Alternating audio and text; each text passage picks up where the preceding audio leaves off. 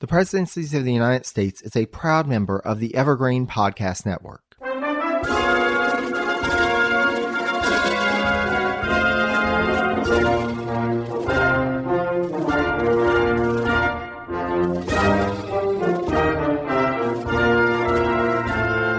Hello and welcome to the Presidencies of the United States. I'm your host, Jerry Landry. In the last episode, I was joined by Matt and Eric of the Ranking 76 podcast to discuss the early life and political career of John Armstrong Jr. of New York up to the point when he was asked to join the administration of James Madison as Secretary of War. In this episode, we'll explore his tenure in the cabinet as well as his later career before evaluating his overall life and legacy. If you haven't listened to Ranking 76 yet, be sure to do so once you get done with this episode. In their podcast, Eric and Matt are exploring the heroes and villains of the American West and have had great episodes thus far on figures like Billy the Kid, Calamity Jane, and Sitting Bull that you may have heard of, as well as others such as Bass Reeves, Olive Oatman, and John Wesley Hardin that may not be household names but led fascinating lives. You can find out more information about their podcasts on their website, ranking76.wordpress.com and I'll have a link to their website on the page for this episode on my website, presidenciespodcast.com. You can also search for Ranking 76 wherever you get your podcast. One other note. In this episode, I discuss a general whose last name is W I N D E R. While I believe that his name is pronounced Winder, and it was my intent to pronounce it as such, I noticed while editing that I pronounced it in the episode Winder. My apologies for that. Without further ado, let's get to the episode after this brief message. Coming up on 5 Minute News, I'm Anthony Davis. You might think it's partisan because maybe it's critical of one side or the other, but it's not. It's just the truth. And I think that's also something that's kind of unusual for Americans listening to the radio or to podcasts because the news landscape in the States has been so partisan for so many decades. So, five minute news is verified, truthful, independent, unbiased, and essential world news daily. So, Armstrong did not come into the post expecting it to be easy. He wrote to a friend on January 25th, 1813, that, quote, the office to which I am destined is full of drudgery and environed by perils. If the result of its management be fortunate, there will be little praise, and if unfortunate, extreme censure. He also realized that he had no friends among his cabinet colleagues and that he was far from Madison's first choice for the post. Still, he made his arrangements, traveled to Washington, D.C., and assumed office as Secretary of War on February 5, 1813.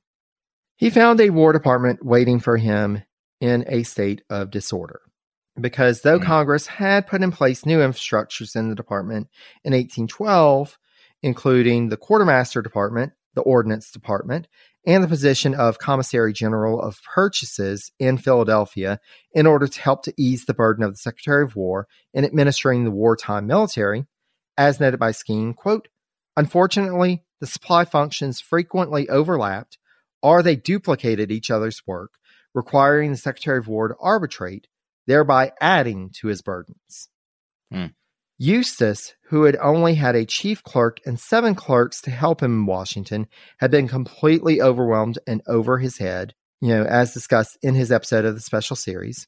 Noting the issues with trying to manage the supply functions, Congress on March 3, 1813, created a position of Superintendent General of Military Supplies, which would be based in Washington to support the Secretary in the arbitration and coordination of efforts. Armstrong would also have paymaster and accountant offices to support the War Department's efforts. So finally, they're starting to get some of the infrastructure in place that will make things easier for the Secretary of War to think of other things than trying to sort out all these minor issues. But with a supply and finance structure in place, now it came time to organize the actual military.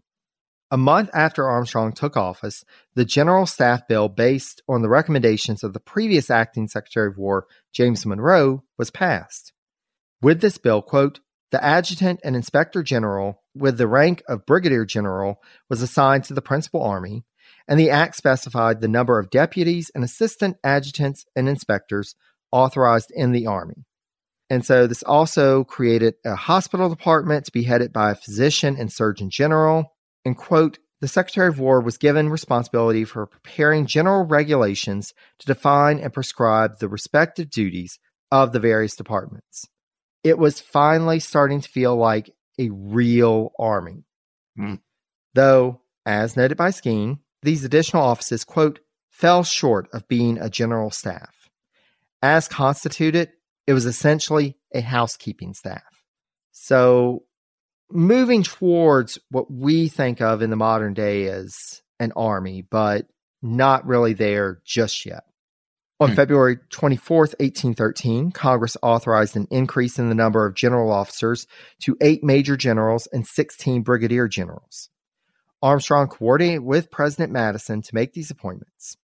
Of the eight major generals, the youngest was William Henry Harrison at age 40. Skeen asserts that the rest, quote, were old men without much vigor. Hmm. So things are improving, but there's still some areas of concern.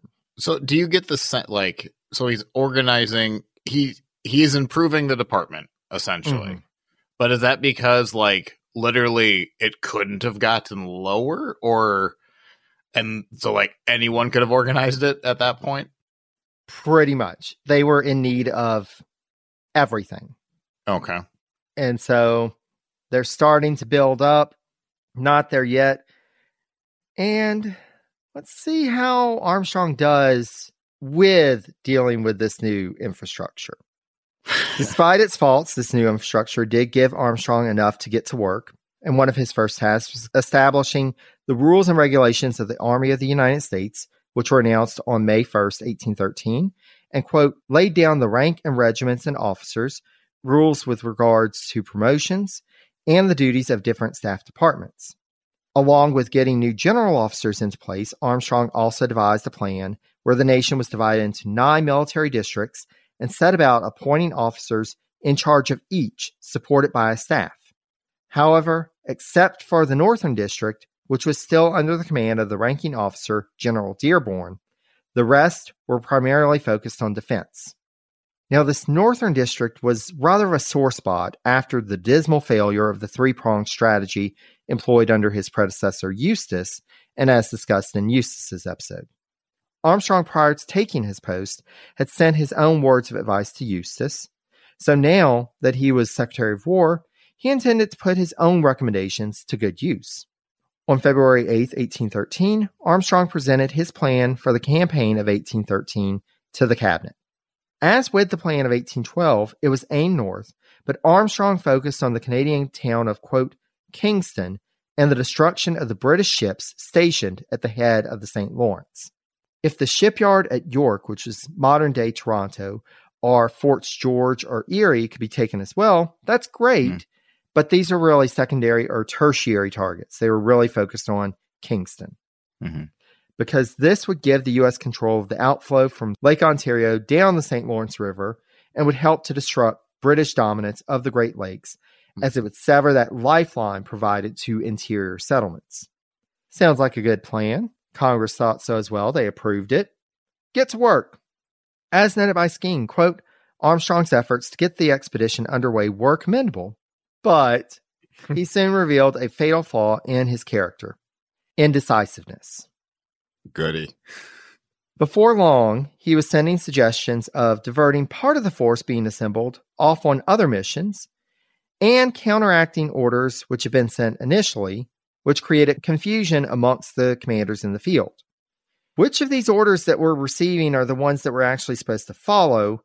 And what was he giving them discretion to decide on their own? Because at this point, communication it takes a bit. You know, they're mm-hmm. in the, the roads aren't that great. They really need to be empowered to make some decisions on their own, but it's just not clear what their scope is and what they're really supposed to be doing. Huh. Meanwhile, the British make the first move and they cross into northern New York on February 23rd prompting a rethink of troop movements. So his indecisiveness allowed the British to take action. It'll- Yes. Okay, that's so they identified the problem and they they're getting like okay this this is a, not a military district but like this guy's in charge of this area this area this area okay great we're set now what and he just hems and haws and says i don't know what do you want to do Well, and that's the thing. Like he came up with this plan, but as soon as they, they agreed to the plan, he was like, well, yeah, maybe we'll revise that a little bit. Maybe we'll do this or maybe we'll do that. Uh, no, wait, no, wait. Uh, Ignore what I just said. Do the other thing. Yeah. huh It didn't help that General Dearborn in the field was severely overestimating the size of the Army force at Kingston and thus misinterpreting their intentions. So he and Commodore Isaac Chauncey recommended in mid March that the plans be altered to attack York first, then proceed to Fort George before finally attacking Kingston. Armstrong agreed to this new plan and on April 8th gave Dearborn command of the expedition. So they had this plan before even really getting it out of the gate. They're completely changing the plan. right oh boy this is not going well Meanwhile, let's turn to the West. Because Brigadier General James Winchester had already suffered a disastrous defeat on the Raisin River on January 21st, ending any possibility of a successful winter campaign on that front. Thus, Armstrong instructed General William Henry Harrison on March 5th to, quote, not engage in any offensive measures except for continuing demonstrations against the British post at Fort Malden to keep up the enemy's alarm. So basically, he was saying, Harrison, just maintain, just don't Mhm. do anything. Also, very important here, Armstrong told Harrison, don't call up any more militia. And actually, while you're at it, just cut down on spending. you don't hear that during Hey, we're in the middle of the war, but uh, go ahead and you're gonna need to cut here, cut here, shave a little of that off. Yeah. And so you can imagine how Harrison and the governors of the Western states and territories felt about this. Supply problems would also preoccupy a good portion of Armstrong's time because the supply system was described by Skeen as follows quote, Provision for the army were supplied in three ways. Food was provided by civilian contractors. The purchasing department in Philadelphia supplied arms, ammunition, clothing, and accoutrements and the quartermaster department was authorized to buy riding horses, pack horses, teams, wagons, and forage. Now, the quartermasters were responsible for transportation, but they didn't coordinate with one another unless they were directed to do so by the Secretary of War. oh god The local food contractors, though their contracts made them quote unquote theoretically responsible for not meeting a requisition as stipulated in the contract, were not held to account when their commissaries had to purchase rations on their own.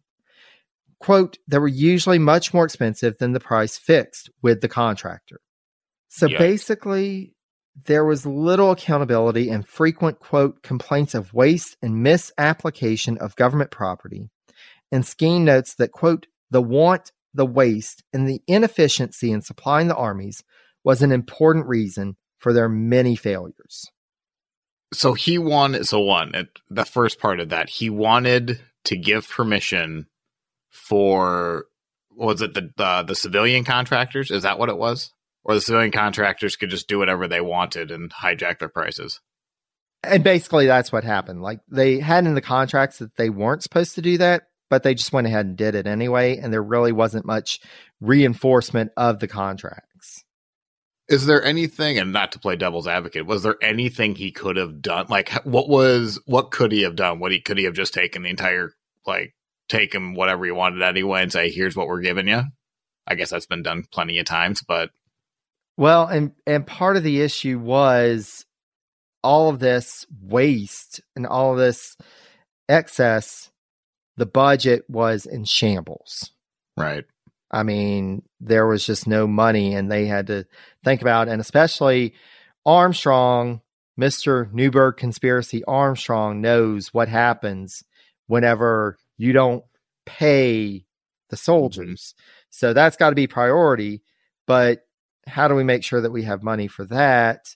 Let's go ahead, and that's part of the reason why he was telling Harrison you know, don't drop any more militia. We can't afford to pay anybody else. I'm trying to sort things out here, but it's a mess. That is so different from literally every other war. Like nobody cares about the budget except for in this case. I boy, that's tough. Yeah, and when we talk about some of the secretaries of the treasury during this time, we'll see why they there were such funding issues. Hmm. But needless to say, there was just there was nothing. Basically, Armstrong was having to pick and choose where to cut funding to divert the budget in other directions. He was robbing Peter to pay Paul. Hmm. One of the areas that saw massive cuts was coastal defense fortifications. Now, just hold on to that and we'll see how that works out. Skeen does note that, quote, Armstrong followed a consistent policy in allocating War Department funds. His strategy of war called for the reduction of Canada, and this naturally led him to concentrate his meager resources in that effort. So he was really prioritizing this northern campaign. hmm Another problem at this time was also recruitment. Congress had actually authorized an army force of 36,700. But when Armstrong assumed his post in February 1813, quote, the regular army was at scarcely half the authorized strength. Further, that January, Congress had authorized an additional 20 regiments to be recruited on one year enlistments. But even this, like they kept saying, we want more folks and authorizing it, but nobody was volunteering. hmm As noted by Skeen, quote, public apathy and personal preferences for the easier service of the militia were reasons for the failure to recruit an adequate army. Westerners in particular showed a strong disinclination for the regular army. So that's that's interesting. I'll be interested when you when you get to your narrative series on it because or when the on the treasuries because he doesn't want Harrison to raise more troops, but they have a recruitment issue. Mm-hmm. How? Like how like don't raise more troops, but we need more troops.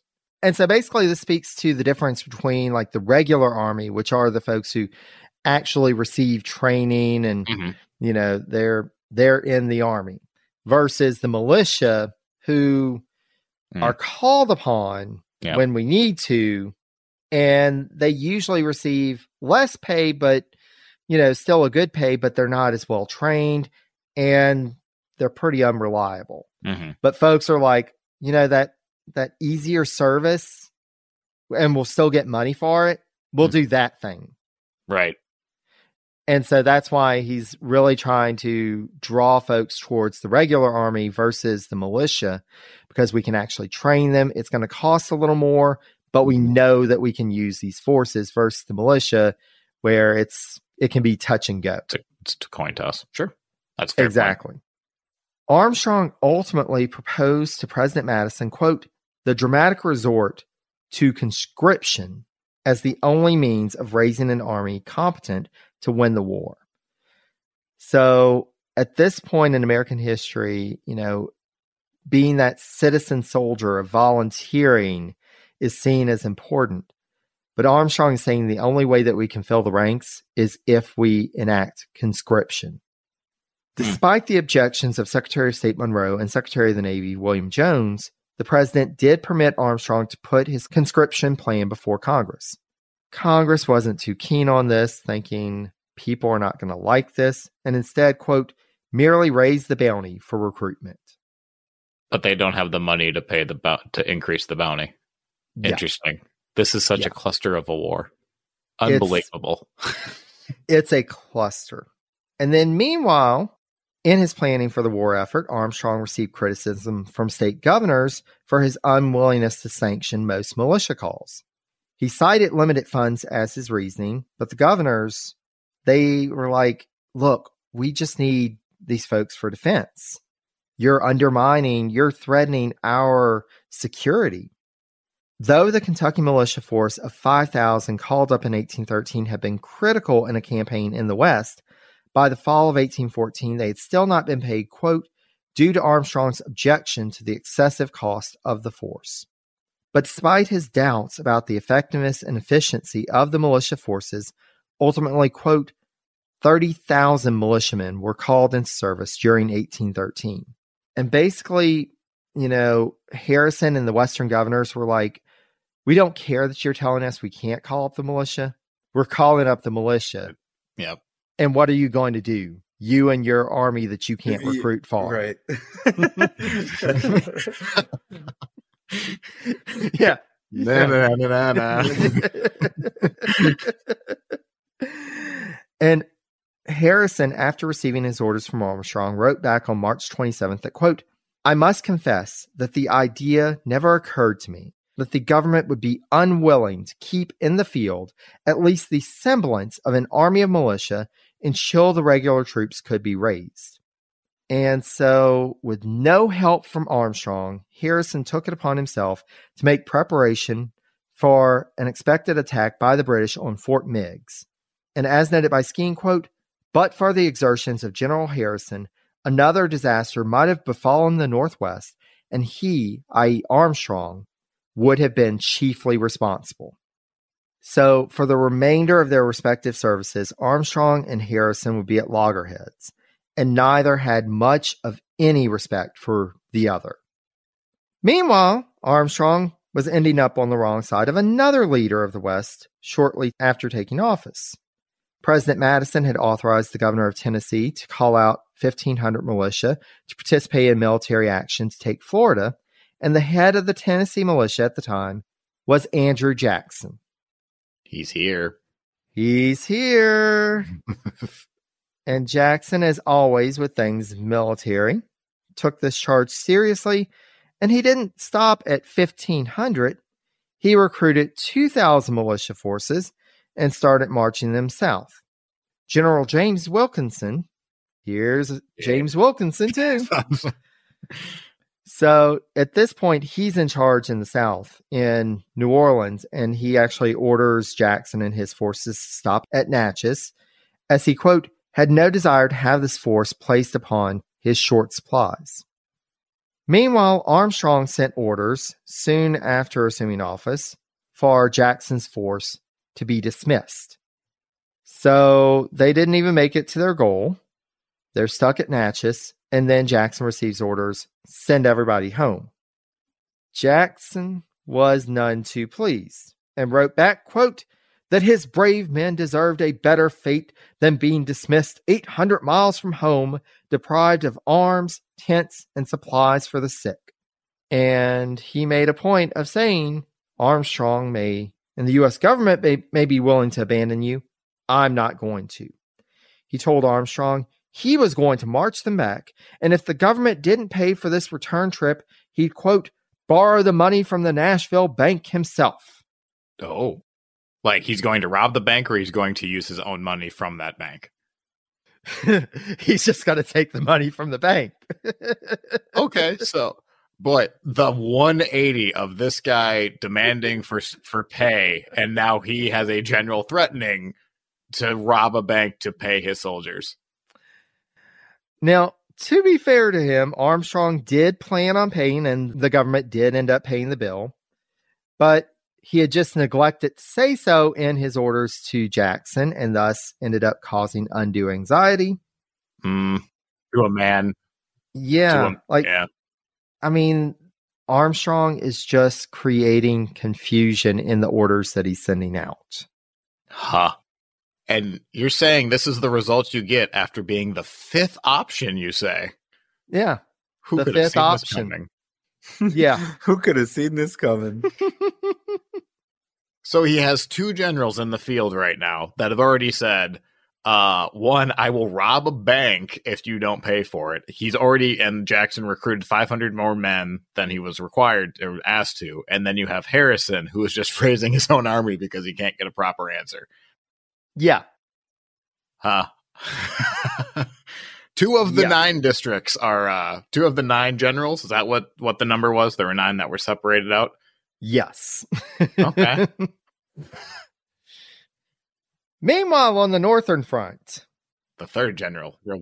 Armstrong took a heavy handed approach with his relations with the commanding officers in the field. As described by Skeen, quote, Armstrong not only assumed many of the prerogatives of a military commander, he also indicated that he did not intend to be a mere agency for communicating policy to the various commanders. Especially thinking of his approach to the Western Front, this was out of step. You know, he basically was like, with everybody else, I don't really care about you, but in this case, I'm really going to care. In Armstrong's plan for the military action in the North, quote, instead of a realistic appraisal of the various factors, including the possibility of failure, he appeared to be engaged in wishful thinking. So, though Dearborn's altered plans for the 1813 campaign had initial success with the capture of York on April 27th and of Fort George on May 27th, Dearborn soon fell ill and turned over command temporarily to General Morgan Lewis, who delayed in proceeding with plans and thus ended up getting routed by the British, ending their progress. Ultimately, Dearborn would be removed from command due to his ill health and was replaced by our old friend, General James Wilkinson. Oh, Here he oh. is again. Of course. Meanwhile, the British attacked the American headquarters and primary shipyard on Lake Ontario, Sackett's Harbor, on May 27th. And though they inflicted damage, Brigadier General Jacob Brown was able to mount a defense to drive them off. When Wilkinson arrived in Washington on July 31st for a conference with the Secretary, Armstrong informed him of the new strategy, which was in fact the old strategy. The forces at St. George would be moved to Sackett's Harbor, from which they would launch an attack on Kingston. So that's clear enough, right? We're back to Kingston. We want to take Kingston. then Armstrong started to get into the other options. Well, maybe instead of just attacking at Kingston, there might be a simultaneous charge made from Lake Champlain towards Montreal, and or an attack on what's now modern day Hamilton, Ontario, which could then open up another approach to Montreal.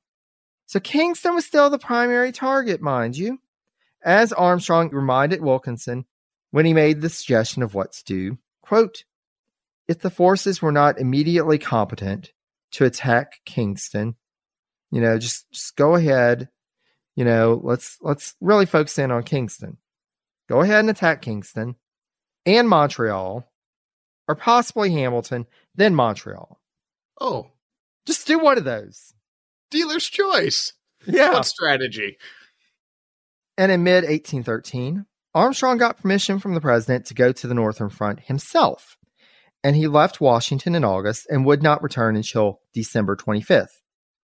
Now, why in the world would the Secretary of War go to the front, you might ask? Well, besides wanting to micromanage and be a part of the action, Armstrong knew that he needed to be on hand to keep Generals Wilkinson and Wade Hampton from getting bogged down in their mutual animosity to the detriment of the campaign. That's right, he had to be on hand to play referee between two generals. Oh, for God's sake. Yeah. Meanwhile, in the West, you've got Harrison and Oliver Hazard Perry who are actually achieving success. So at this point, you have the Battle of Lake Erie, opens up the Western Front. Armstrong, for six weeks, showed no interest in any campaign to the West. He left them completely on their own. And so Hmm. on October 5th, Harrison led American forces in one of the few victories on land seen in the war, the Battle of the Thames. And of course, Eric, sadly, this was where Tecumseh was killed. no, it didn't happen. And Armstrong had no contribution to this victory because he was off refereeing generals and micromanaging. Just It was only on November 3rd that Armstrong acknowledged Harrison by ordering him to bring his troops to Sackett's Harbor to help with the future attack on Kingston or wherever these troops are going to be going. yeah, one of the three. Yeah. And meanwhile, General Wilkinson was reluctant to make this attack, and he kept trying to divert Armstrong from this, which, of course, with Armstrong was easy to do.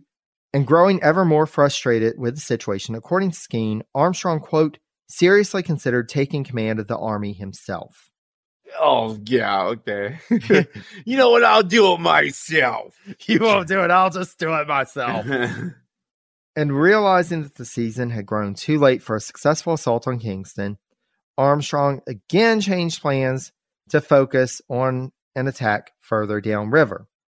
Armstrong informed Wilkinson on October 9th that he had heard his objections and was now focused on Montreal as a quote, safer and greater target. But now Wilkinson was ready to attack Kingston. He was like, hold on, hold on. Let's let's you remember all those arguments that you made that we should attack Kingston? Well, well, ditto. Here you go. Mm. But at this point, Armstrong is focused on Montreal. And so Wilkinson and Hampton would have to coordinate to make these plans happen. Further, they would have to work together without their mediator there because Armstrong at the end of October set out to return to Washington. Now, rather than being prepared for a new campaign, Hampton was at the end of his rope.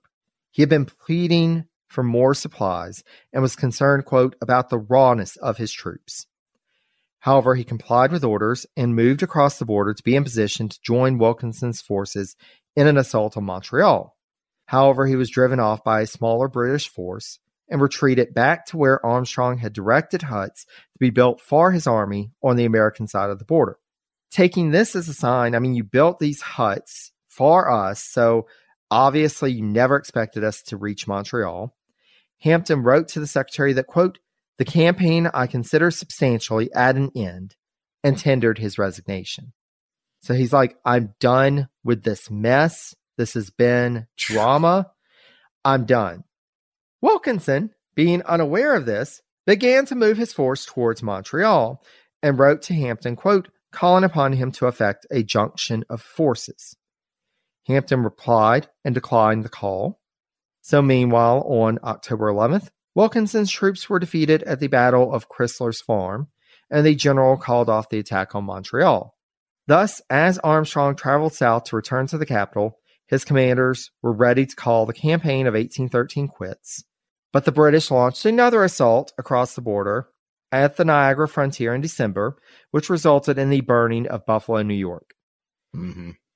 So his first year in office is just going splendidly. The first year.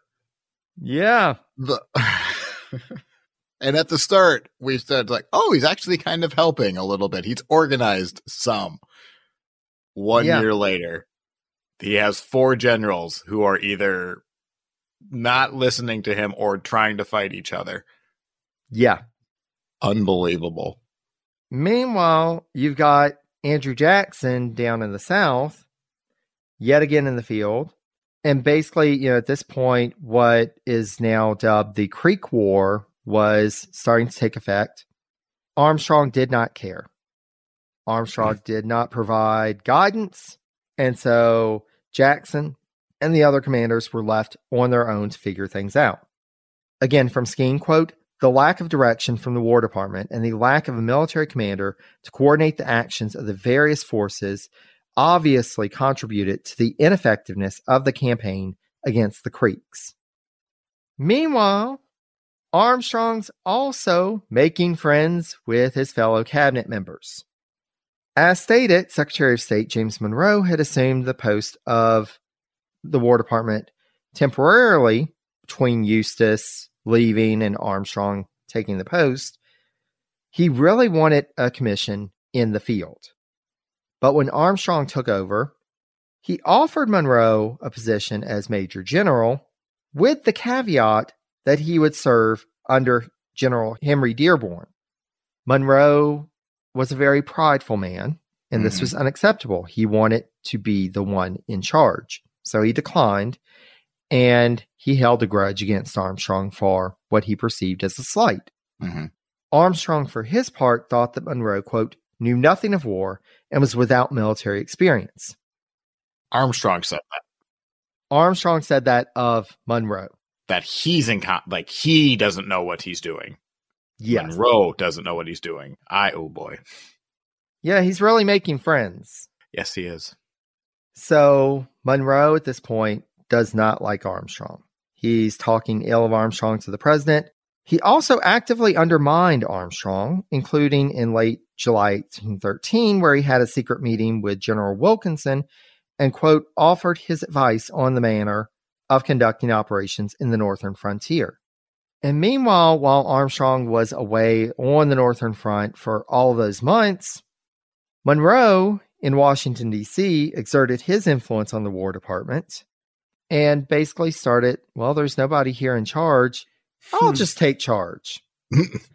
and Madison had to come in in October and make clear no, Monroe, stay in your lane. You're at the State Department. Armstrong will be back. You need to just stay in your lane. And this is after Monroe's already left the Secretary of War position and now he's trying to get back into it. Yeah, he's trying to be the de facto Secretary of War Hmm. because Armstrong's not there.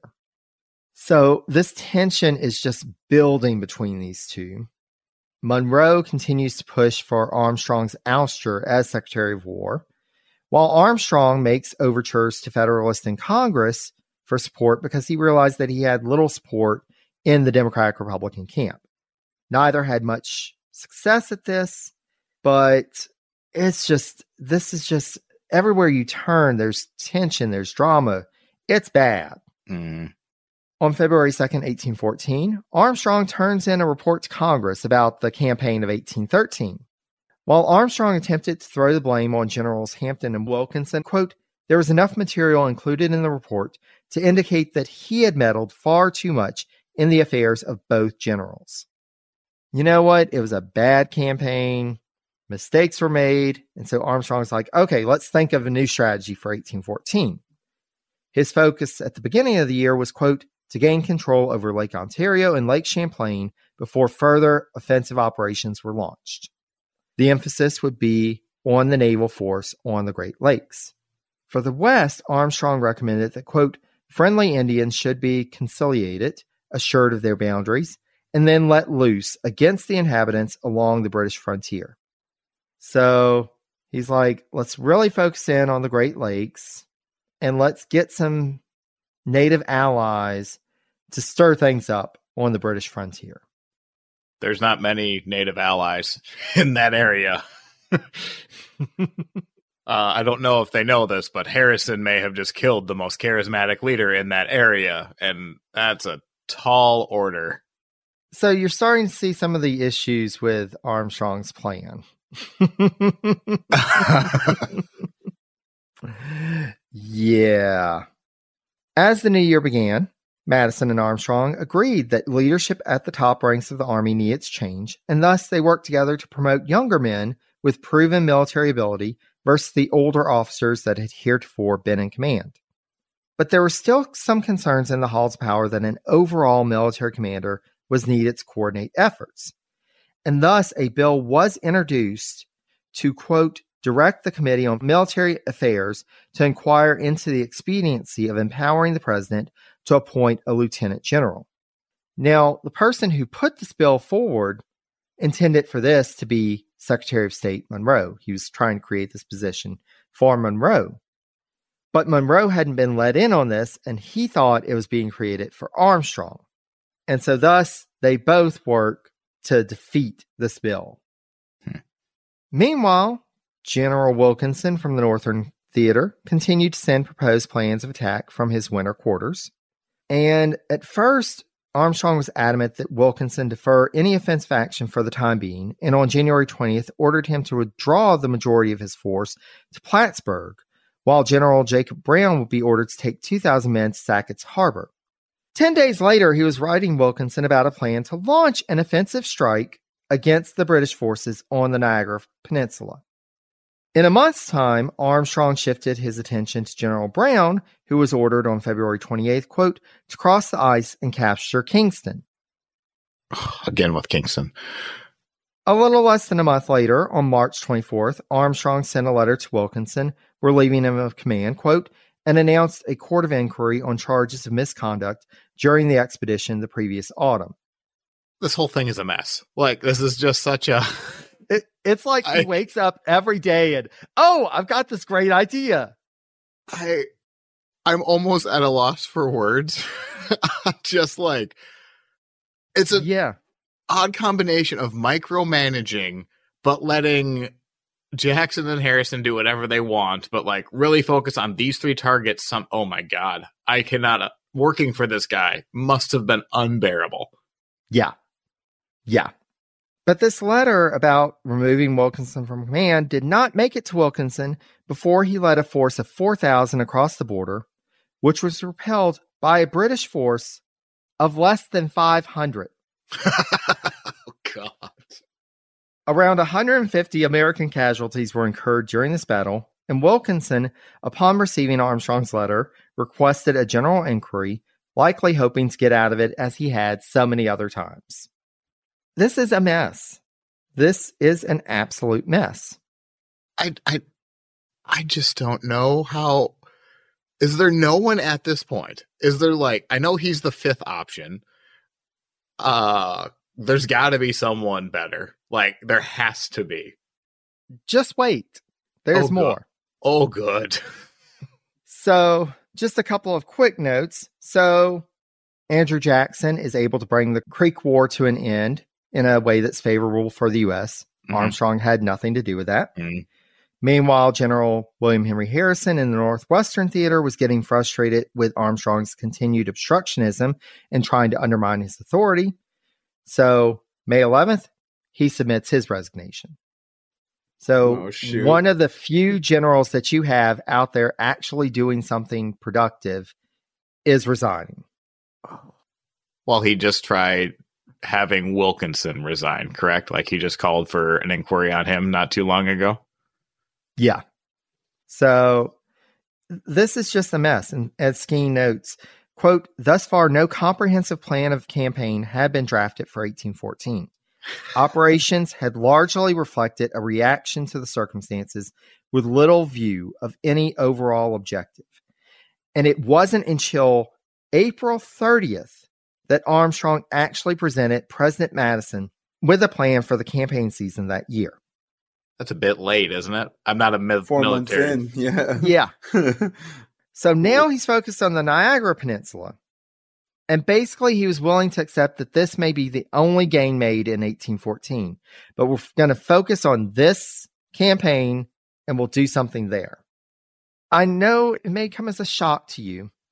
President Madison is starting to have some doubts about this. just now? Again from Skeen, quote, he, Madison, had given Armstrong virtually a free hand in the conduct of the War Department, and there is no doubt that Armstrong abused this privilege. But Madison is finally starting to see maybe he's going a bit too far. So, can I ask this? This is going to seem like a very like silly, oversimplified question. So the War of 1812. Madison is a, or yeah, Madison is a war president. Mm-hmm. What was he actually doing if he wasn't working with the Secretary of War during this time? So he and he was really managing things from a political front. He was trying to help with the treasury. There was a lot going on. There was also diplomacy that they were dealing with. He trusted that Armstrong could handle things, and he was getting reports from him that, oh, you know, so and so screwing up, but you know, I think we're in a good place. But he finally realizes this guy's blowing smoke. This So how- is- So- I'm sorry to interrupt you, but like how how much of the Jackson success in the South and Harrison's success in the West, how much of that was propping up his record that Madison didn't? Did Madison know he might not have had anything to do with it, or you don't get the impression that he really realized just how little Armstrong was involved with the actual wins in the Mhm. war. But when Armstrong came with his plan in 1814, Madison had many questions and suggestions. The force that Armstrong had requested, quote, was greater than I had relied upon. Likewise, it seemed to him that Armstrong's plans would rely upon a greater partnership with the Navy, and thus Madison strongly encouraged him to work with Secretary of the Navy William Jones to clear up their difficulties in terms of strategy and coordinate efforts. Armstrong, not understanding that his scope of authority had changed, proceeded as if proposed strategy had been approved, but he would quickly discover that the boundaries that he was operating in were much more narrow than they had been. As 1814 went on, more and more directives went from the president's house to the War Department office, and Madison began to scrutinize correspondence with key generals. So at this point, he's like, I'd actually like to look and see what you're communicating with folks in the field about. On June 7th, Madison convened a meeting of his cabinet, which would decide upon the war strategy for the year, and the emphasis in terms of the Northern Theater was on the Navy. Madison agreed more to Secretary Jones's proposals, though he did approve of Armstrong's plan of attacking Burlington in modern day Ontario. Armstrong, however, had other plans. After the cabinet meeting, Armstrong sent General Brown instructions to, quote, keep his troops occupied, but included the question, quote, why not take Fort Erie and its garrison? Oh no. He's changing So- plans again. Brown takes this as orders from Armstrong and he organizes an assault of Fort Erie, which they did take on July 3rd. But though they would proceed to try and take more, on July 25th, Brown's forces were driven back to Fort Erie. Meanwhile, when Armstrong released a list of officers recommended by General Brown for brevet promotion before Madison had signed them, so he's going ahead and releasing that all these folks had been given a promotion before Madison actually approved it. The president sent a rather pointed message on August 4th to Armstrong, instructing that, quote, the Secretary of War will not in future permit commissions to be filled up in the office until it be ascertained that the appointments are approved. On August 13th, 1814, Madison sent Armstrong an official letter of reprimand. Quote, on viewing the course which the proceedings of the War Department have not unfrequently taken, I find that I owe it to my responsibility as well as to other considerations to make some remarks on the relations in which the head of the department stands to the president and to lay down some rules for conducting the business of the department which are dictated by the nature of those relations. In no uncertain terms, here are your boundaries. Do not misstep. I do like the idea of like an official letter of reprimand, just in case you're not getting it. This is official. This is officially official. I feel like it's one of the the last. uh It's either this. Uh, the next time's gonna be uh, you're out the door, bud. Right. This is the uh, the final written warning, is what I'm Right. getting out of this. Meanwhile, Uh oh. increasing reports of British regulars arriving in North America, including some perilously close to the nation's capital, are coming in. oh, he pulled the coast. So, the British fleet had arrived off the coast of the US in the spring of 1813, so the year prior. And in early May, a group of citizens from Alexandria, Georgetown, and Washington, D.C. met with Armstrong, quote, urging a more efficient defense for the district. Armstrong's response was, I'll have somebody look into it, but he took no action. Oh my gosh. In the spring of 1814, quote, a committee of bankers approached Armstrong once more, pleading with him to do something to prepare for the defense of the District of Columbia. They even offered a loan of $200,000 to fund the effort. We will give you the money. Just do it. While Armstrong did accept the offer, the money wasn't scheduled to be transferred to the Treasury until August 24th. That will be a little too late, as we'll see in a second. To be fair, as we've said, funds for the war effort were hard to come by in general, and in Armstrong's mind, Washington, D.C., quote, offered no military objective of great importance. Thus, he felt the attack unlikely and redirected funds to what he felt were more beneficial efforts. But Armstrong did not read the room. He did not understand the importance of national pride and public relations. Meanwhile, there were reports of increased British activity in the Chesapeake, and so President Madison called together his cabinet on July 1st to discuss the defense of Washington. As a result of this meeting, the 10th Military District was created for defense of the Potomac region, and Brigadier General William Winder was put in command of a force of around 1,000 regular troops and around 2,000 militia forces, with an additional 10,000 militia, quote, to be held in readiness by the neighboring states. Armstrong did not approve of this, and so he did not get involved in the planning. Further, he bickered with Winder on calling out the militia. Winder wanted them called out immediately, but Armstrong ordered that they only be called out, quote, in case of actual or menaced invasion of the district. He also delayed in providing the general with a staff to aid in his efforts.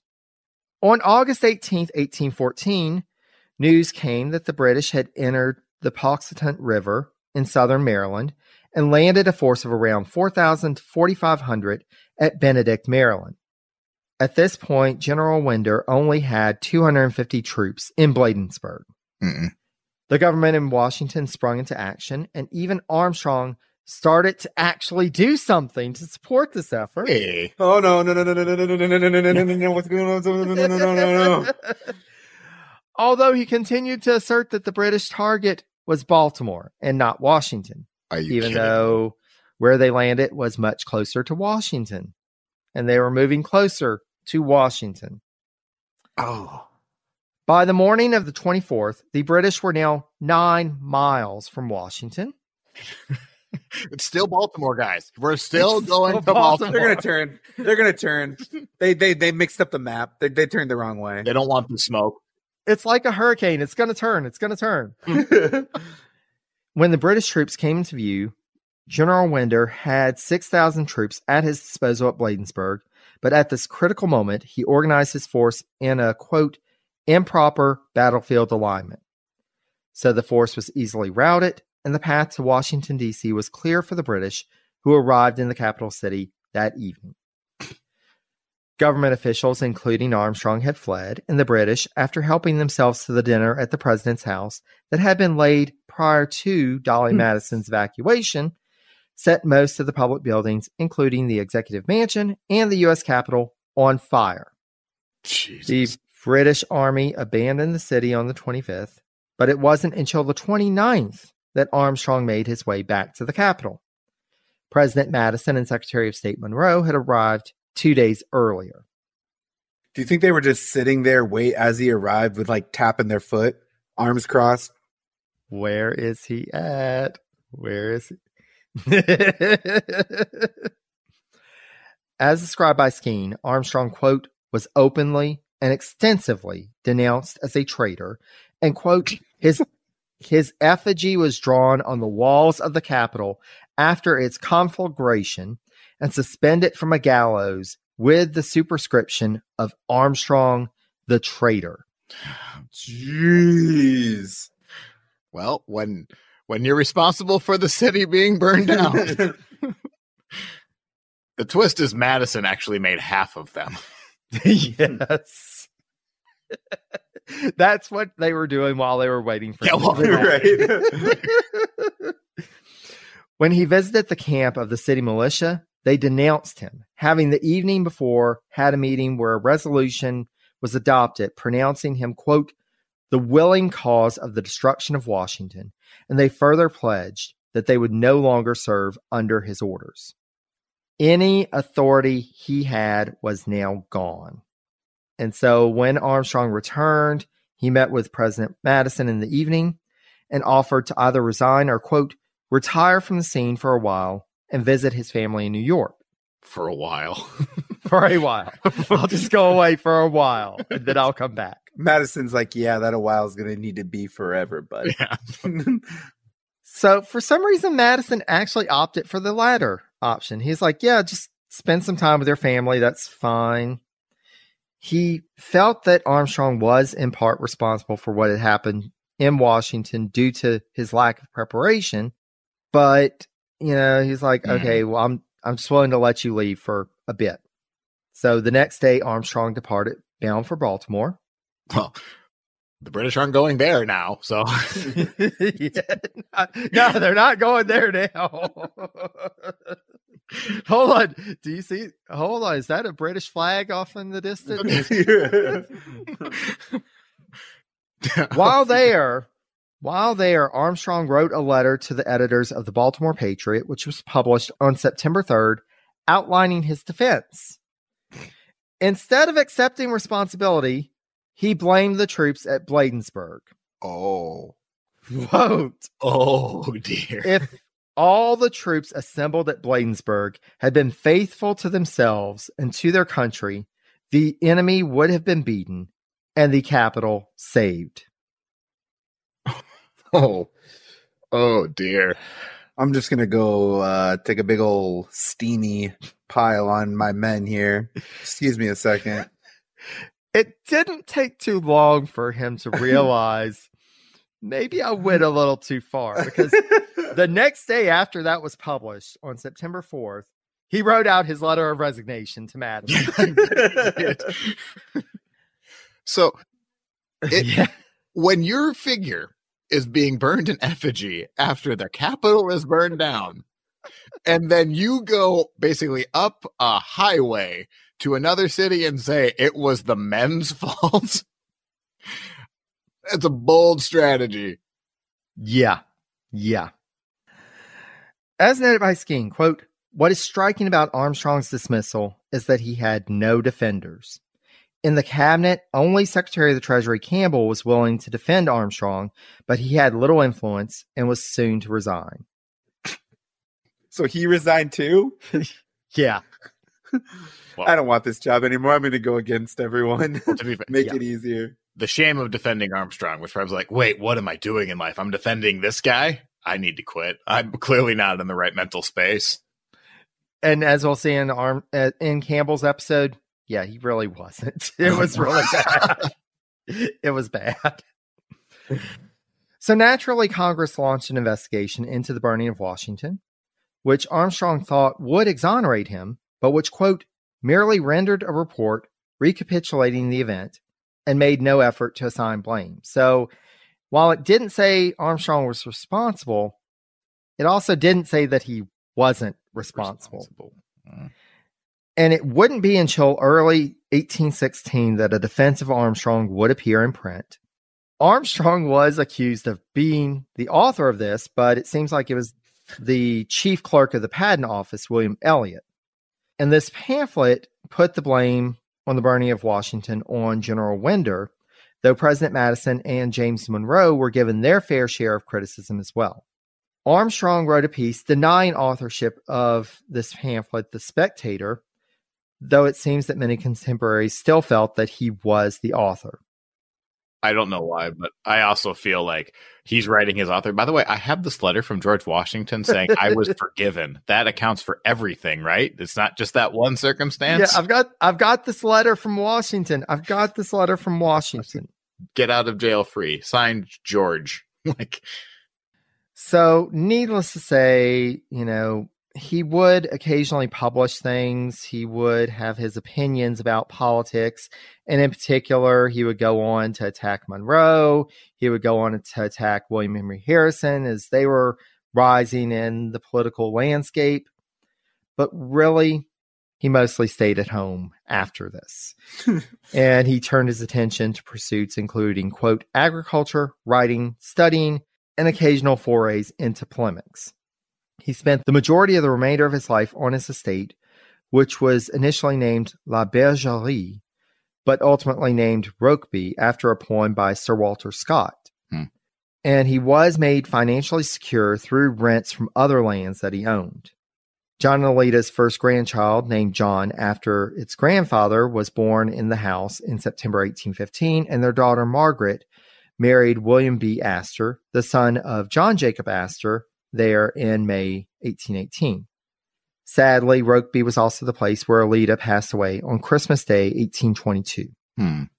And so, really, you know, and you see Armstrong at this point, he's writing and occasionally writing articles that were published critical of other politicians.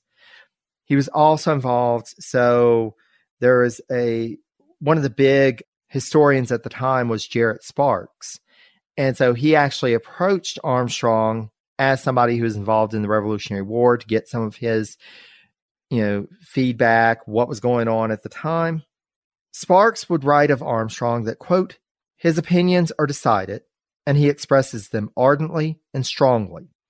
His temperament is warm, and I think his imagination and the bias of his feelings give a turn to his opinions not exactly in accordance with a rigid memory a cool judgment. So he's delusional. It's what This didn't mean that Sparks wouldn't go back to him, but he was kind of cautious about how much he really trusted what he was saying. And so, you know, he's at times he comes back and tries to defend his reputation, but really there's no coming back from this. Mm. In 1834, Armstrong suffered a personal loss in the death by suicide of his 37 year old son, Robert. Oh. In June 1836, under pressure from his daughter, Margaret, Armstrong sold the Rokeby estate to her husband, his son in law, William B. Astor. And later that year, he purchased a 247 acre farm outside of Baltimore, close to his son Horatio, and had a house built on an eight and a half acre lot in Red Hook, New York, which was intended to be a summer home. By this point, though, his health was starting to suffer.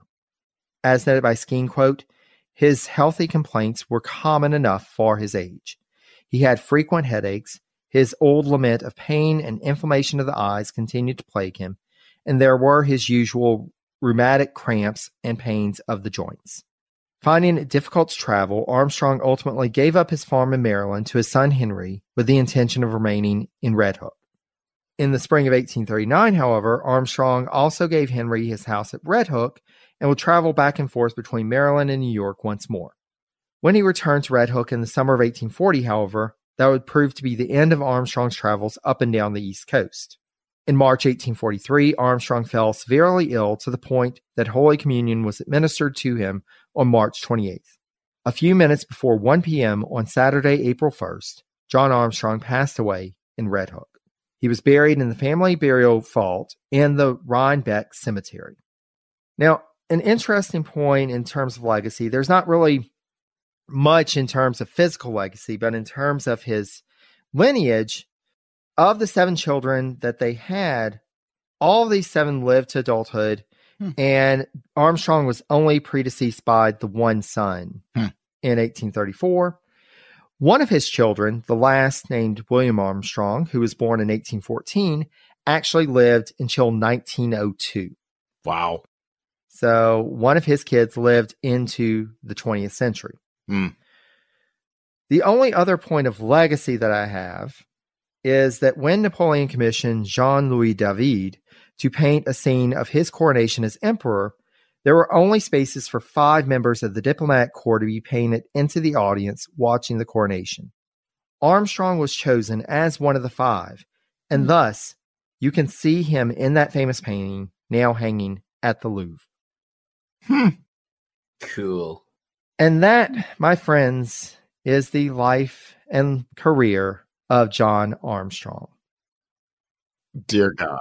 Initial thoughts. What a character. Let me tell you. What an absolute disaster of a man. so now we get the fun of being able to talk about his career, starting with our whole picture category, which looks at the overall career and character of this cabinet member.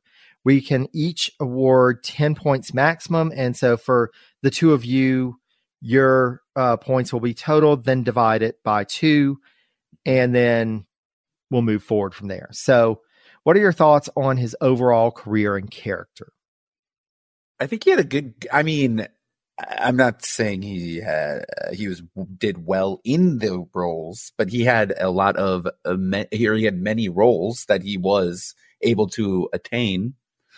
I mean, senator a couple times, and then a diplomat to France. Um. So, um, as far as career goes, I think he had a very long career, right. whether he wanted it or not. Um, He he was essentially in public service from 1776 to 1814. Correct, right? That's when he resigned. That's Yeah. uh I mean that's I mean quick math tells me that's 30 something years just in the public uh, eye. Now some of that's military. I don't I don't like whenever you hear like somebody is so experienced, I don't know if experience is always good and I think he might. I don't know. For some reason, he comes across as like the. To me, it's like the perfect example of like a fake it till you make it kind of guy. Like Right. he was always in these roles, just never really got it. You know, like uh, I mean, shoot, uh, what did he say? Like uh, he didn't like doing work, right? Yeah. the work that needed to get done, or he always put it aside. I mean, look how often he was just like, uh, "I'll worry about it later," kind of thing. So. I think we um, I think we all kind of know a person in our lives that keeps getting promoted and nobody can comprehend why. And this guy just screams at that. And, and then when you look at his mentors, he didn't uh, really do much with St. Clair, but Horatio Gates is never viewed at with anything more than like a chuckle after Saratoga, which even then you the Benedict Arnold, we don't need to get into that obviously, but uh he's using Horatio Gates as a mentor. Um he married I mean he his father seemed to be like a hardworking good person, but I Mm. just don't know where where this man learned from. And it shows. Yeah. Well, and you know, and I think y'all bring up some key points here. You know, on the one hand, yes, he gets all of these offices. He's in public service. He has all these opportunities. But then you go back, what did he actually do with them? It Right. just ends up like every office that he's in, either he resigns quickly because he wants to do something else, or it's just a mass of controversy and drama and intrigue and not getting along with somebody and blaming everybody else. It's like, you know, what what do we do with this? I mean, that's kind of right. It feels like he is a bit of a pot stirrer. Like, I mean, geez, it's. I felt like every time he went to a new office, it was like someone new he was bickering with or starting something with. I mean, even when there was a war going on, he's arguing about the gen with the generals that were in the like in the battles. Like, it it kind of seems to me like during that whole as I'm kind of looking at my notes here, it takes him a while to get into a position and then he's in it for a while and then it's a hurried exit. So it's almost like they knew this guy was a walking disaster. This might not end well. They realize it and they kick him out. And then when there's literally no other options, they turn to him because at least he's been in a high ranking official or a person representative before. But man, fool me once. Yeah. It's bad. and and the fact that he was seriously considered as a contender for nomination as vice president. how did I think that was someone accidentally saying his name, like thinking they were someone else, Or- or, or maybe- like that. Maybe him like in the background. John Armstrong, vice president. Now, he would have been like the perfect candidate because, like, let's be honest, the VP is not exactly a sought after position. Maybe you just put him there to like get rid of him, but then you have a Teddy Roosevelt situation where when that does happen, Yeah. God, can you imagine him as president? Oh my God. Yes, I'm I'm very glad I will go ahead and say that he does not get that bonus point here. Thank Yeah. heavens for all of us. I don't think there would be a United States at that point. So even when he was in France, I and I when he was in France, he was trying to buy Florida from Spain, but through France. Mm. And then he just decided, nope, I bo- I want them both to fight, and then he leaves. yeah. he got mad at him. That was his mo. Like you get mad at people. I I'm curious, like how big. I wonder if he had a big ego because he had to have, right? Because even when it's like Armstrong did this, ah, I, I think I'm gonna take a little break, visit the fam. I'll be back soon. It's like, bro, everyone hates you. Yeah, this this is and and that's the thing like you see consistently through his life. This is the guy who, well, I led 40 folks, so call me general. you know, he's going to use anything. He has this really inflate and you just you really get the sense from him. He does not get that he's ever done anything wrong. He just it's always somebody else's fault. And, you know, I didn't go into too many details in his post cabinet career, but he he has times that he attacks Monroe. He starts to blame other folks for some of the failures in the war. He starts to try and say, "Oh well, I, you know, it's somebody else that did this. I did the good stuff." He just really has the sense of himself that he's done nothing wrong. So maybe I'm just thinking too far. Like when you look at just like the presidents he dealt with, the let he had a lesser let Washington knew he was the author of the Newburgh Address. Mm-hmm. Uh, he was against the Alien and Sedition Acts for Adams. He went. He well, the whole thing with Jefferson kicking him out of office as a diplomat. Uh, Madison fired him. He then had disagreements with Monroe, and then ignored Jackson, who became president later, and then Harrison later. That is what five, uh, no, six presidents that had an issue with this one man. well, and with Harrison, I will say I've got this quote. When Harrison was running for president in 1836, he told his son, even though he said he was going to vote for Harrison, quote, even his unfitness for the office gives me one security, that arising from a competent cabinet. This is a man who holds on to grudges. I mean, this is decades later, and he's still, you know, that guy was so incompetent when I dealt with him.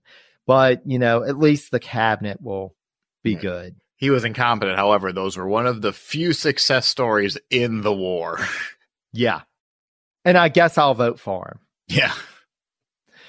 So, what are we thinking in terms of points? In terms of his overall career and character? Any? I think no, I think in this, uh, for me, anyways. Uh, I mean, uh, despite his many roles in his storied career um, of terribleness, I think his character is going to outweigh what he did. So I think I have to go on the lower side. I'm thinking like I I haven't decided yet. I'm thinking like a three or four. I'm I'm trying to think of a success that he had. Um, I don't I don't get how I don't know how I'm having trouble finding him a point because at what point did he succeed at anything? And I will say that you know just the fact that he was involved in so many offices, so many points in history. You know, I, I think that he has to earn something, mm-hmm. but to Matt's point, his character and really what he does or lack thereof with these opportunities, that's what draws me down. Mm-hmm. Uh, just to finish off our, po- I will give him a singular point for being in public service for that long. I'm gonna I'm gonna stick with three. Three. And I think I'm gonna match Matt's three. I think it's just and it's really the fact that he was in all of these offices and you know became U.S. Minister to France. Mm-hmm he did something. He had a career, but it's definitely not a stellar one by right. any stretch of the imagination. And so much of it was just he bumbled into an office. Mm-hmm. And so that gets him five points at the beginning. But now we've got to focus in on his time in the cabinet. Our go getter round looks at the impact of the cabinet member during their time in the cabinet. And again, up to 10 points. I mean, well, the Capitol was burned. Let's start there. It wasn't even. It wasn't even that it was burned. It was that they every like uh, so many people blamed him. and I think, I think arguably rightfully so because he had opportunities to, and whether it would have ultimately changed the course or not, he actively worked against the defense of the nation's capital. It's not a big deal. It's not a big deal. Only all the most important people are there. and even when like what's funny to me in this in this round the successes of the war it was because he didn't wasn't involved the big disasters he was directly involved in not only like the burning but like trying to referee the two the two generals up north he oh, like didn't even he pretended like uh, other stuff wasn't happening like the stuff with uh, uh jackson and uh, the west right like right nothing's going on Yeah. over there i'm just gonna focus No, what I don't know is if one he didn't have a winning hand. Like the U.S. just there was. I don't know who could have made that a a good play, but it's almost like he just threw away his cards. He didn't even try playing his hand, or he played it so badly that it just turned into a disaster. Like they couldn't recruit troops. He wanted to raise a general army, but militia were the only ones recruiting. He didn't want um he gave his generals what three targets in one season to go after. Told Harrison not to do anything and Jackson not to do anything where they just were insubordinate to him. Yeah. And this is all in like less than 2 years he was in this office. Yeah. And and that's the thing. It's just you know this is he it's almost like the game was poker and he was playing go fish. Right. You know, he just he did not understand didn't try to understand the magnitude of this. I mean, this was there were multiple fronts happening simultaneously. And yes, that's a stretch for anybody to deal with. And yes, the system was not set up for success. You know, there were so there were so many problems and so much working against him. But instead of actually trying to make things better, he's off, you know, sending contradictory orders out to folks, confusing folks in the field, getting commanders in the field who are actually successful to the point that they say, I'm done, I'm Mm. just, I'm quitting rather than actually sticking around and trying to continue to make progress. I mean, this is, you almost, it's mind boggling that he wasn't intentionally trying to destroy the United States. I mean, that's the only way this could get worse if his if his goal was the destruction of the United States. He's Oh, accomplishing it. the way he accomplished if it was an active conspiracy that he wanted the US to go down, they probably would have succeeded more. Yeah. he would have been a hero.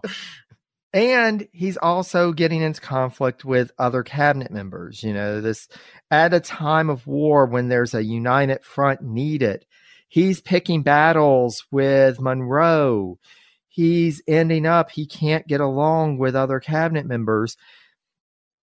And he's even getting madison to the point like madison and we see in previous episodes of this series even when cabinet members are royally messing up, he's still giving them the benefit of the doubt that, oh, well, I know you're a nice guy. I know you're trying hard. But he's even finally getting to the point with Armstrong. No, this guy is really doing bad things. I, I really do need to check his work and, Mhm. you know, be a little more involved and figure out what's going on and give him an official reprimand. Right. Of just saying these are your job duties. Not only the but boy. do this, don't do this, do not approve this without running it by me first. so what are you thinking for a score I mean, could it have gotten worse? And that's the thing and and you know, yes, he had an impact. It wasn't a good impact and you know, it it feels like and that's what I'm struggling with here because he did have an impact. You know, this is almost like the conversation with Timothy Pickering. Mhm. he was influential, but it was all bad. Right. I mean, I I don't know how I can give him a point. I don't. I can't even suss out a positive from his tenure as the Secretary of War. He organized it at the start. It seemed like, and but it just seemed like he he organized it that that much, like just a little bit. But that's the only positive I can think of. So for that, I I'm I'm gonna go zero because I just I can't see any positives other than that one's very small thing. I'm gonna do one. Okay. I'm going to go slightly higher Okay. Just because I do want to acknowledge he did have an impact. Mhm. It was Mhm. just, it was a bad impact, but he did have an impact. So I think I'm going to go with a three again. Okay. Which means that he is currently at the score of 8.5. And now we get to our hot seat round. This is the round that discusses any disgraceful behavior of or actions committed by the cabinet member.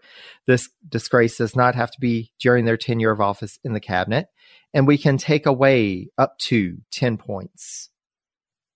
Bro, you was a bad. Yeah, I mean, I don't want to say. I, I will say I don't think it's like a max, like a max point, but like he did a lot of disgraceful things for Yeah. sure. I mean, the biggest one. I mean, not the biggest one, but a big one is writing those papers, right? Like, hey, let's go overthrow the government. like, that's pretty, uh, pretty sus. Right. Um professional like it this is going to seem weird to say. It's not like I don't think he was like a great person, but he also was an absolute monster. He just seems incredibly incompetent while thinking he is the best person in the room. So it's all all of the the strifes are all professional. And I mean, boy, it's just so bad. Yeah. I think, yeah, we can just chalk it up to being terrible at your job, right? Like, dude, you are just awful, man. and won't acknowledge it. That doesn't mean you're a bad person. Oh, I don't know. You, I guess you you made your wife live in a barn for a while. she was mm-hmm. thrilled about that. And and you actively undermined other folks. You mm-hmm. did have a point. You where- want, like, I was, gonna you like wanted uh, France and Spain to go to war. I mean, uh, well, and and also, and this gets back to the point the the Newburgh conspiracy. You know, was he actually concerned about the Mhm. welfare of the soldiers, or was this just a power like a power Yeah. play. He does come across as like a great, like just a dissenter. It doesn't matter what the subject is. He's going to go with the opposite argument. I mean, even when he retired, uh, you said like he would still occasionally publish, like publish, like, oh yeah, this dude, hmm yeah, okay, Yeah, like Yeah. him if you want. I mean, I'm I'm struggling for a number here. I'm thinking like negative. I mean, it's bad because he already doesn't have a lot of points, right? And and he also actively worked against the defense of Washington D.C. Right. This is true. And then blame the soldiers when it and then blame the when it soldiers. burned down. It was the soldiers' fault, not mine. I'm gonna. I think it's like a negative six. Yeah, I'm just gonna match it because, like, I can see. I mean, you could throw any number above six, and I'll agree with it. But Yeah, yeah, yeah. I I think I think I'm going to join y'all in a negative six because it's just. Yes, there are worse. Yes, there are folks who, you know, will actively work against the U.S. government. Right. Mhm. this is about as close as you get to messing everything up without actively working against the U.S. government. while trying I to mean- work for the government. Oh, right. but he just overall he was he was trouble. He was drama. He had a massive ego and would not play with others. He just he wanted everything but didn't want to do anything and literally people died because of that because of mm-hmm. his unwillingness to just try and prosecute the war mm-hmm. effectively so with that he is now at a negative 3.5 but he does have an opportunity to pick up some more points because he is going to get points for his tenure of office. But, Eric, as you noted, that was not a long tenure of office. So he took office on February 5th, 1813, and he left office on September 27th, 1814. And we do round, and so he does get two points here. We do have our okay. bonus points. So he could get an extra bonus point if he served in more than one full time cabinet position. No, he was only Secretary of War. He could earn a bonus point if he served in more than one presidential administration, and you'll be surprised to hear that no other president wanted him in his cabinet after this. and as we previously said, he is not getting that bonus point for becoming president. Thank you yeah. very much. Yeah. We are so glad for that. Thank you, history. and so that leaves him as the first cabinet member that we have covered in this series to end in the negative with negative 1.5 oh, no. as a total. Oh no. And now we come to the final question. After all I've shared about John Armstrong's life and career, what we've discussed, do you think that this cabinet member is notable enough or impactful enough to earn a seat at the table of the cabinet all stars? I will remember him. He's a bit short of all star, though.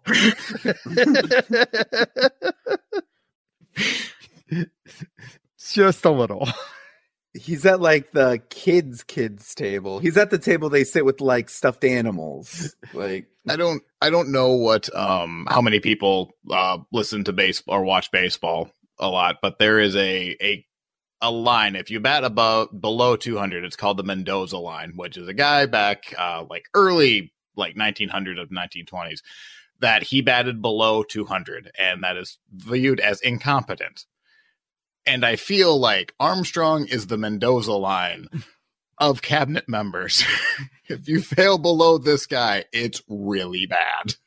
Yeah. I agree. I I don't think he in any way, shape, or form is an all-star. He is definitely memorable, but not for anything that anybody would want to be remembered for. No. But with that, we have reached the end of this episode. And, gentlemen, I cannot thank you enough for your insight, for your perspective, for this conversation, and just for your friendship and support. Yeah. You know, one of the great things about being a history podcaster are other history podcasters. And I'm so thankful to have y'all in that sphere of my life. So, thank you so much. Yeah. Thank you, Jerry. Thank yes, you. Thank you. And just to kind of pay that forward too, I know um, the first time we were on this, we did the Timothy Pickering episode. We had done uh, a f- one recording and it didn't go well. so, um, and Jerry still took a, a risk on us and has not been has been everything you could ask for in a friend and as just a, a mentor and everything. So um, everybody that we have talked to has only said glowing things about Jerry, and it is well earned. And I cannot imagine, as I'm looking at his wall of books, a better sourced, more thoroughly researched podcast than the one you're listening to here. So, uh, Jerry, thank you for everything you have done for us. You have helped us out tremendously. It's my pleasure. And I highly encourage everybody, if you have not listened to Ranking 76 yet, please do so You will laugh, cry, fall in love, all the human things and much more in the context of the American West. There's so many fascinating characters that Matt and Eric explore on each episode. So, as I said at the beginning, I will be posting information on my social media around the release of this episode. So, check that out. You can go to the page for this episode, I'll have a link. Or you just search for the Ranking 76 podcast anywhere fine podcasts can be found. Gentlemen, thank you so much. And to our audience, thank you so much for listening.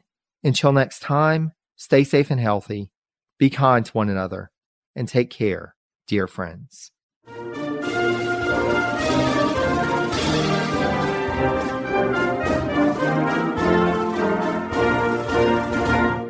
I'm Allison Holland, host of the Kennedy Dynasty podcast.